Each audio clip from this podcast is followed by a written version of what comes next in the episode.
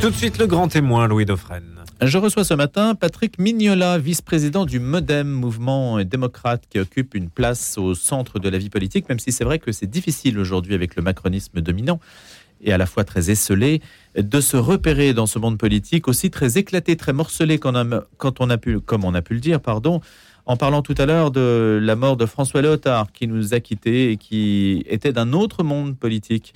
François Léotard, dont François Bayrou a dit qu'il avait du style, de l'élégance, qu'il concevait la vie et la vocation grande, épique, historique, sans concession et qu'il souffrait de les découvrir tragiques et limités. On va en parler de la personnalité de François Léotard parce que Patrick Mignola n'est pas étranger à la destinée de celui qui aurait pu devenir président de la République. Bonjour Patrick Mignola. Bonjour Louis Dauphren. Alors, vice-président du Modem, vous en êtes aussi porte-parole et puis vous avez aussi élu, été élu de Savoie, hein, près de Chambéry. Oui, c'est ça, j'étais député de Savoie. Pendant de nombreuses années. Et maire, pendant un quart de siècle, 27 ans. Voilà, L'Aravoir, près de Chambéry. C'est ça. On parlera d'ailleurs peut-être de ces problématiques plus sensibles du dérèglement climatique dans les Alpes en particulier. D'abord sur François Léotard, vous dites que sans lui, vous n'auriez peut-être pas fait de politique. Oui, c'était clairement un, maître en politique. Il y avait, il y avait le maire de la Ravoire de l'époque euh, qui m'avait donné envie de faire de la politique.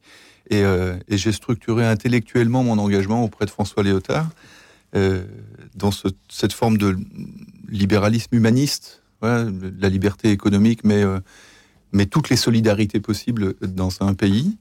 et donc son départ hier était m'a donné comme un goût d'inachevé et qui pourtant s'achevait. Euh, parce que l'histoire euh, s'est jamais tout à fait terminée avec François Léotard. Il fait partie de, ceux qui ont décidé un jour d'arrêter la vie politique et qui se sont tenus à cette décision. c'est euh, tôt d'ailleurs, hein, 98, c'est tôt quand même. Très tôt. Il au fond, il a fait, il a fait une vingtaine d'années de, carrière politique. et puis un jour, il a décidé que la politique n'était pas une carrière et que le prix à payer était peut-être trop élevé. Euh, tout ça fait écho avec un certain nombre de, constats ou de circonstances qu'on peut constater aujourd'hui. Mais je suis assez nostalgique euh, de cette période où de, ou de grands fauves politiques, parce que la politique reste souvent une, arène de fauves, euh, était aussi mue par une très grande culture littéraire, de grandes références historiques. et c'est probablement ce avec quoi il faut renouer aujourd'hui si on veut redonner un peu de sens à notre pays. Il avait hésité avec la vocation religieuse? Bien sûr. Et et au fond, euh, c'était pour lui euh, la même démarche d'engagement. Euh, c'était, il, était comme absorbé par la réflexion sur, le, sur la mort et sur la trace qu'on pouvait laisser, et, pas la trace pour que pour qu'on parle encore de nous bien des années après notre décès, mais pour ce qu'on avait pu apporter aux autres et au fond, euh, qu'il ait eu cet engagement jeune, qu'il ait ensuite eu l'engagement politique, et puis qu'il ait terminé euh, les deux dernières décennies de sa vie à écrire, ce qui est aussi une façon de laisser une trace et de participer à la marche du monde, ça lui ressemblait beaucoup. Pour être armé en politique, il ne faut pas avoir trop d'idéal, Patrick Mignola? Euh, Alors pour être élu, il faut sans doute pas trop d'idéal parfois euh, la manipulation, la segmentation électorale, le marketing électoral sont effectivement de, bons expédients. Il faut être prêt à euh, mentir. Mais je crois qu'il faut, je crois qu'il faut des idéaux pour durer. Voilà, pour moi qui a 52 ans a été élu pendant 27, euh, je crois qu'au fond, dans un moment où en plus la vie politique est, pour le moins qu'on puisse dire, moins prestigieuse, où, on voit les élus locaux comme les élus nationaux tenser, bousculer dans, dans leurs convictions ou dans leur action au quotidien je crois qu'au contraire, il faut des idéaux euh, euh, fermement ancrés, parce que si on n'a pas le sentiment de contribuer à la marche du monde, il vaut mieux faire autre chose. Il aurait pu être un, comment dirais-je, son père était maire de Fréjus, lui-même a pris la, suite de son père. Il aurait pu rester un élu local euh, de référence, un peu comme David Lisnard aujourd'hui l'est. Et David Lisnard a envie de faire de la politique nationale. Et pourquoi? Parce que sous la Ve République, et et dans un monde politique qui est structuré par la Ve République et par l'élection présidentielle, la seule façon de faire bouger les tréfonds du pays, d'aller euh, d'aller à la racine des choses, c'est le la radicalité dans son sens étymologique, à la racine des problèmes. En réalité, c'est seulement par l'élection nationale que vous y parvenez. Alors, euh, chaque jour, les maires font un travail extraordinaire parce qu'ils sont dans le travail de proximité et de quotidien, mais souvent les problèmes qu'ils soulèvent et qui règlent euh, au fur et à mesure, au jour le jour, ne sont réglés que par des initiatives nationales. C'est la raison pour laquelle les élus locaux parfois ont envie de rebondir. Euh, c'est une réflexion qu'il nous faut conduire pour les années qui viennent.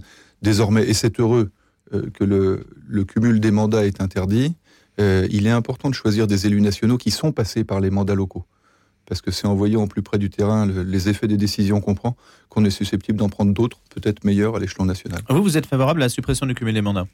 Oui, j'y suis favorable. Je pense qu'on peut toiletter la loi, c'est-à-dire que au fond, être euh, adjoint au maire d'une petite commune, être vice-président d'un département, euh, ne nuirait pas à la fonction parlementaire. Euh, et ça permettrait d'avoir un lien avec le terrain. Mais au fond, c'est avant tout le sujet des partis politiques et des électeurs, j'allais dire, parce que c'est comme les électeurs qui choisissent les parlementaires, les députés, les sénateurs. les partis politiques, lorsqu'ils choisissent des candidats à la députation, doivent avoir la discipline de choisir des personnes qui ont des parcours d'élus locaux. Alors il peut y avoir d'autres parcours hein, dans la vie professionnelle et associative, évidemment, mais c'est important d'avoir ce parcours d'élu local euh, pour pouvoir toucher le plus grand nombre. On vit dans une société très éclatée. Euh, désormais, euh, alors qu'on a vécu longtemps dans un système droite-gauche où il y avait les rouges et les bleus, finalement les choses étaient assez claires. On était à deux couleurs. Aujourd'hui, c'est un, c'est un arc-en-ciel, c'est un camailleux de différentes tendances, j'allais dire, de clusters ou d'algorithmes Facebook, euh, où on a 15 euh, ou 20 réflexes différents au sein de la société. Euh, et on croit toujours connaître la société parce qu'on connaît deux ou trois tendances de l'opinion. En réalité, il faut essayer de les embrasser toutes pour prendre des décisions d'intérêt général. Emmanuel Macron a tué le centre? Non, je crois au contraire qu'il lui a donné la possibilité de se structurer. Malheureusement, nous ne l'avons pas fait être en capacité de rassembler euh, ceux qui avaient un parcours euh, social-démocrate, ceux qui avaient un parcours à gauche, ceux qui avaient un parcours libéral à droite, euh, et ceux qui étaient au fond la racine du centre historique, celle que, que, ma famille politique représente, celle qui est issue de la démocratie chrétienne, le mouvement démocrate, pour faire exister ce grand espace démodéré, ce grand espace central. je crois que c'était heureux. Ça a été le combat de François Bayrou pendant des années. Bah, il aurait rêvé d'être à la euh, place d'Emmanuel Macron aujourd'hui. Il a eu raison trop tôt, François Bayrou, d'une certaine façon, non? Oui, on pourrait dire. Il a failli accéder à ce second tour en plus. C'est ça, en 2007. Et, au fond, euh, il s'est battu toute sa vie euh, pour la possibilité d'une île, pour la possibilité d'un centre, pour que cet espace politique qu'on pourrait définir comme le centre, c'est la famille politique la plus éloignée des extrêmes. Euh, au fond, cette possibilité de rassembler les modérés des deux rives. Et puis au-delà du rassemblement, euh, qui au fond est euh, une façon de gommer les différences, se placer au centre de la vie politique française, c'est aussi se donner la possibilité de travailler avec différents de soi. Et, et, justement dans une société très éclatée, où chacun peut avoir des convictions, des parcours, des cheminements différents, des philosophies différentes, se dire qu'on peut s'affronter aux élections, mais que dans la gestion d'un pays, ou la gestion d'une commune, on est capable de travailler avec différents de soi, ça c'est une culture politique que nous n'avons pas encore en France et qu'il nous faudra avoir, parce que la société ne peut pas être aussi différente, euh, chacun ayant, le, besoin, l'obsession parfois d'être reconnu dans sa singularité, euh, en pensant qu'il bah, y aurait seulement un parti politique qui peut s'imposer et écraser les autres. Donc je crois que demain, nous avons besoin de structurer un centre euh, pour préparer d'ores et déjà une autre trace que, laissera le président de la République euh, dans, le, dans la, vie politique française et dans la Ve République, euh, nous aurons besoin de rassembler tous les modérés euh, pour se donner la possibilité de travailler plus largement avec, avec ceux qui partagent des convictions différentes. Pas facile, Patrick Mignola, de dire qui est modéré et qui ne l'est pas, en fait, parce que personne n'a envie de passer pour un extrémiste, évidemment. Oh, je crois que la France insoumise ou le Rassemblement national assume assez bien. Alors aujourd'hui, ils appellent ça radicalité, euh, mais ils, assument effectivement de ne pas être des personnalités modérées. Euh, les démarches de souverainisme, en réalité d'intolérance du Rassemblement national d'un côté, et les démarches de déstabilisation systématique des institutions qui sont ceux de la France insoumise, ne sont pas des attitudes modérées, sont effectivement des attitudes extrémistes. Oui, mais je vous prends un exemple. Tenez un exemple un peu polémique. Les 10 ans du mariage pour tous. Hum. Certains vont vous dire que ouvrir le mariage à deux personnes de même sexe, c'est une forme d'extrémisme par hum. rapport à aux traditions, par rapport à je ne sais quoi, par rapport à tout ce que la nature a pu imaginer. Euh, vous voyez à quel point je suis polémique aujourd'hui, hein, par rapport à la ligne rouge qu'on est autorisé à franchir. Hein. Non, mais, mais, mais, voyez ce que je veux dire, ça dépend du sujet. Vous avez parfaitement raison. Vous avez, vous avez des sujets qui sont polémiques et vous avez des attitudes qui peuvent l'être. Euh, sur un sujet comme le mariage pour tous, moi j'avais regretté que l'institution elle-même soit utilisée. C'est-à-dire qu'on appelle le, mariage pour tous. avec François Bayrou, on avait défendu cette idée simple d'avoir un, contrat civil, ce qui paraissait très simple et, qui, et qui choquait moins, qui bousculait moins. toute la difficulté dans les débats politiques de l'époque, ça a été au fond que pour faire passer le mariage pour tous, ces défenseurs euh, avaient eu l'intention, et ils y étaient parvenus parfois, euh, de faire passer pour extrémistes euh, ceux qui résistaient, alors qu'au fond, ils défendaient des convictions qui étaient respectables. Et les gens qui aujourd'hui élèvent la voix dix ans après passent pour des extrémistes alors que ça a mis dans la rue un million et demi de personnes. Alors, je ne le crois pas. Non Dans le champ politique, vous avez des discussions économiques, sociales, écologiques, et puis vous avez des discussions sociétales sur le plan sociétal, euh, je, ne, classe pas de la même façon euh, les personnes et les partis politiques. Euh, j'ai présidé un, groupe parlementaire à l'Assemblée nationale pendant des années. le rôle d'un président de groupe parlementaire, en général, c'est de faire régner la discipline. Les seuls moments où il n'y avait pas de discipline, c'était précisément sur ces sujets qui pouvaient être liés à l'orientation sexuelle, qui pouvaient être liés au sujet de fin de vie, dont on parle à nouveau en ce moment, et dans ce cas-là, la liberté de conscience euh, est supérieure à la discipline euh, parlementaire. Le MoDem a d'ailleurs une euh, ligne sur la question de la fin de vie. la ligne, c'est précisément la liberté de vote, de ton, de parole, de position. Mmh. et moi, à titre personnel, j'ai dit mes réserves à plusieurs reprises sur une nouvelle législation. Moi, je crois qu'il faut appliquer la loi Claes-Leonetti. Il faut appliquer les directives anticipées. Euh, il faut veiller à ce que les, presque 24 ou 25 départements en France qui n'ont pas encore de soins palliatifs euh, en soient équipés. Alors il paraît qu'ils en ont, euh, c'est ce que nous a dit Jean-François Delfrécy, mais en fait ils n'ont pas d'unité autonome de soins palliatifs, mais il y a des carrés, si on peut dire, de soins palliatifs dans les structures hospitalières. la réalité, c'est qu'ils sont notoirement insuffisants. le, nombre de lits, le nombre de personnels qui y sont dédiés mmh. sont insuffisants dans ces départements ce qui conduit euh, des prises de position politique sur la base de sondages. Vous savez, quand vous, vous interrogez les gens et que vous leur dites euh, est-ce que vous êtes pour euh, mourir dans la dignité? Ben, C'est normal qu'ils répondent à 98% qui sont favorables à mourir dans la dignité. Je voudrais d'ailleurs connaître les 2% qui sont favorables à mourir dans l'indignité. Oui, c'est vrai. Bon, c'est le seuil incompressible des sondages. en revanche, se dire qu'une société doit respecter la vie et a un rapport à la vie particulier et que en matière d'action publique, on peut toucher à tout, mais pas à cette forme de sacré euh, qu'est la vie.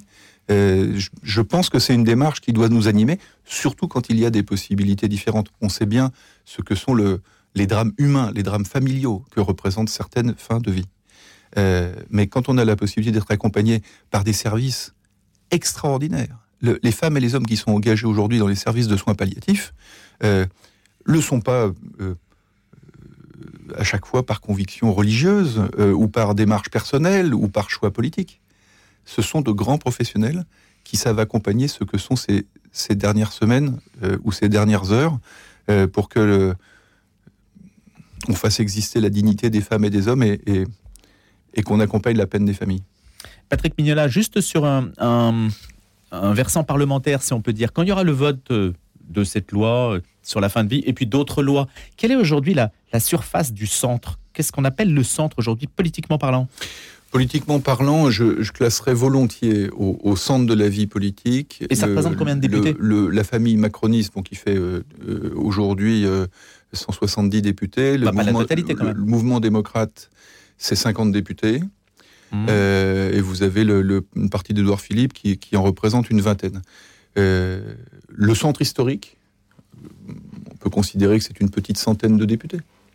Est-ce que sur cette loi sur la fin de vie, par exemple, vous pouvez nous dire, bah, à l'Assemblée, je puis vous dire qu'il y aura tant de députés qui s'opposeront à une évolution de la loi? Alors je m'en garderai bien parce que j'ai été président de groupe parlementaire euh, et qu'on ne peut pas euh, dire à l'avance euh, qu'il y aura liberté de vote et avant même le débat dire celles et ceux qui s'engageront. Il n'y a pas de systématisme euh, dans les positions de partis politiques, pas plus qu'il y aura de systématisme des convictions.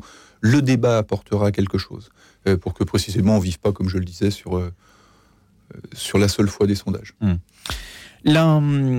Vous avez dit tracer l'avenir, etc. L'avenir paraît très long aujourd'hui, sachant qu'il reste 4 ans de quinquennat. Et ce qui revient le plus souvent, c'est de dire mais comment va-t-on faire pendant ces 4 ans, vu l'isolement dans lequel se trouve aujourd'hui le président de la République Est-ce que vous partagez cette analyse d'abord Et puis, est-ce qu'il y a une solution pour débloquer, euh, pour débloquer la, la situation dans laquelle on est?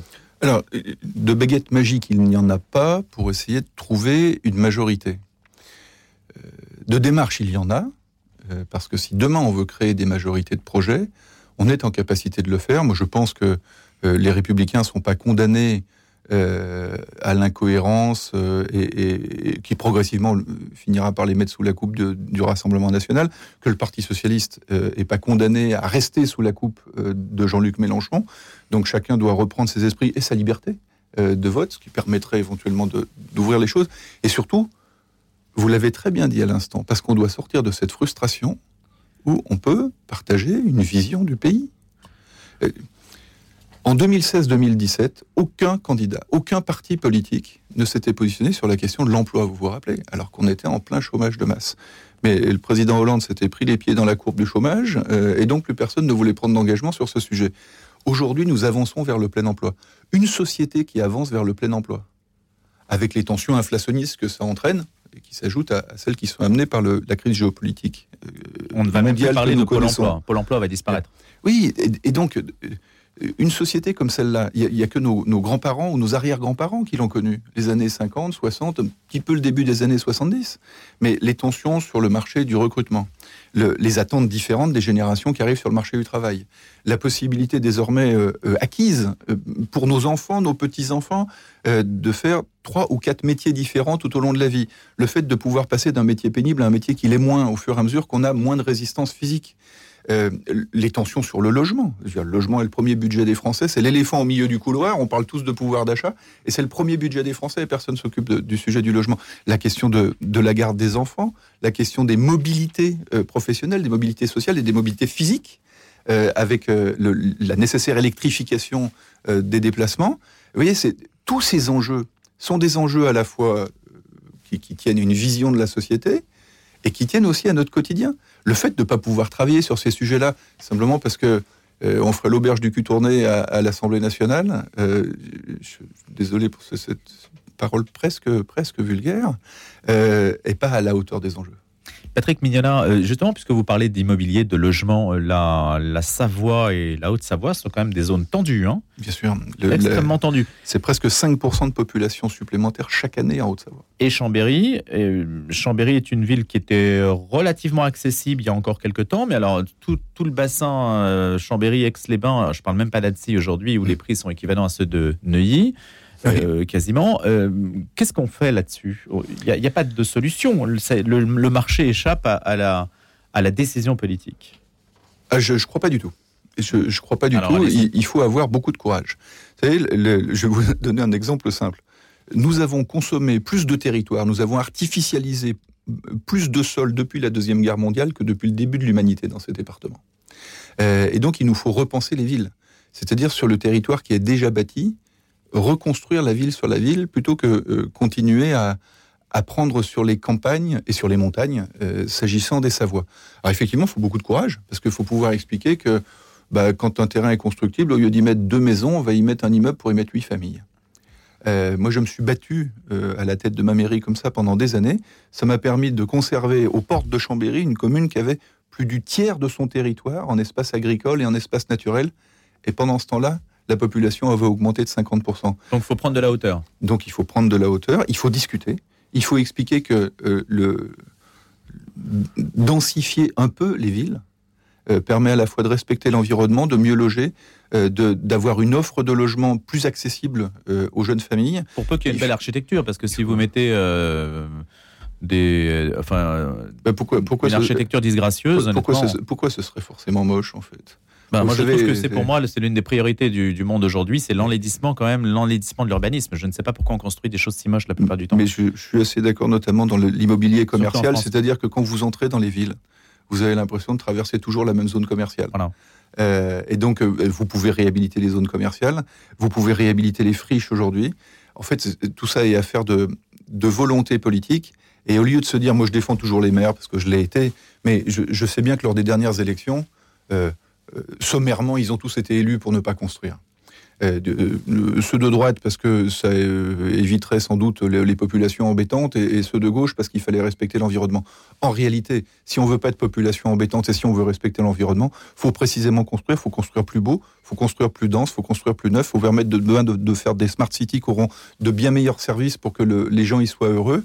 et, et il faut se dire que quand on fait de la politique, on ne doit pas seulement avoir pour objectif euh, de, servir basiquement les bas instincts de la population, en se disant que bah, effectivement on construira plus du tout, et puis comme ça on sera réélu. C'est vrai que pour se faire réélire, la meilleure manière c'est de ne rien faire. Mais, mais je crois que pour marquer un peu son temps, il faut au contraire agir. Patrick Mignola, un dernier sujet, même euh, il y en a beaucoup encore, mais évidemment on n'a pas le temps.